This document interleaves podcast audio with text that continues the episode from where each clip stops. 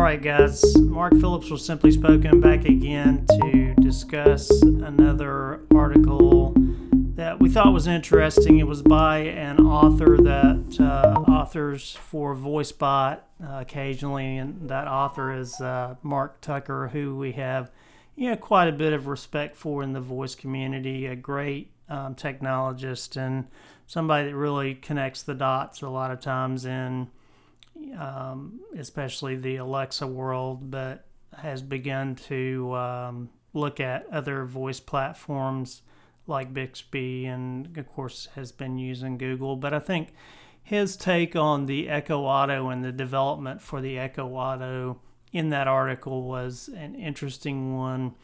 Um, he talks about some of the things that developers can use, whether that be the, the Amazon user I D or the the voice profile for personalization and uh, the device I D, um, which is kind of interesting. And that's not, um, you know, particularly further along than what they already had.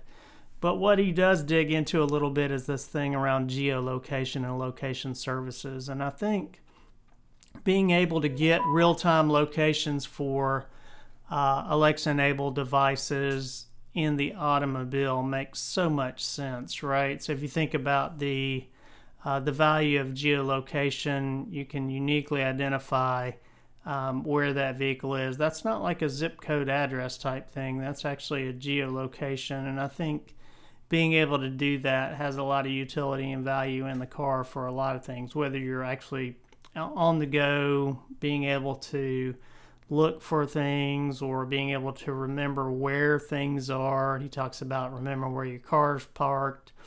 I think that's interesting. I think he's right. I think geolocation um, with the auto may be uh, the biggest ticket sort of idea that you can incorporate into your um, skill use cases for the Echo Auto. So, hey, kudos to Mark Tucker, to VoiceBot for all their work, and to the uh, folks at Echo Auto for releasing that product.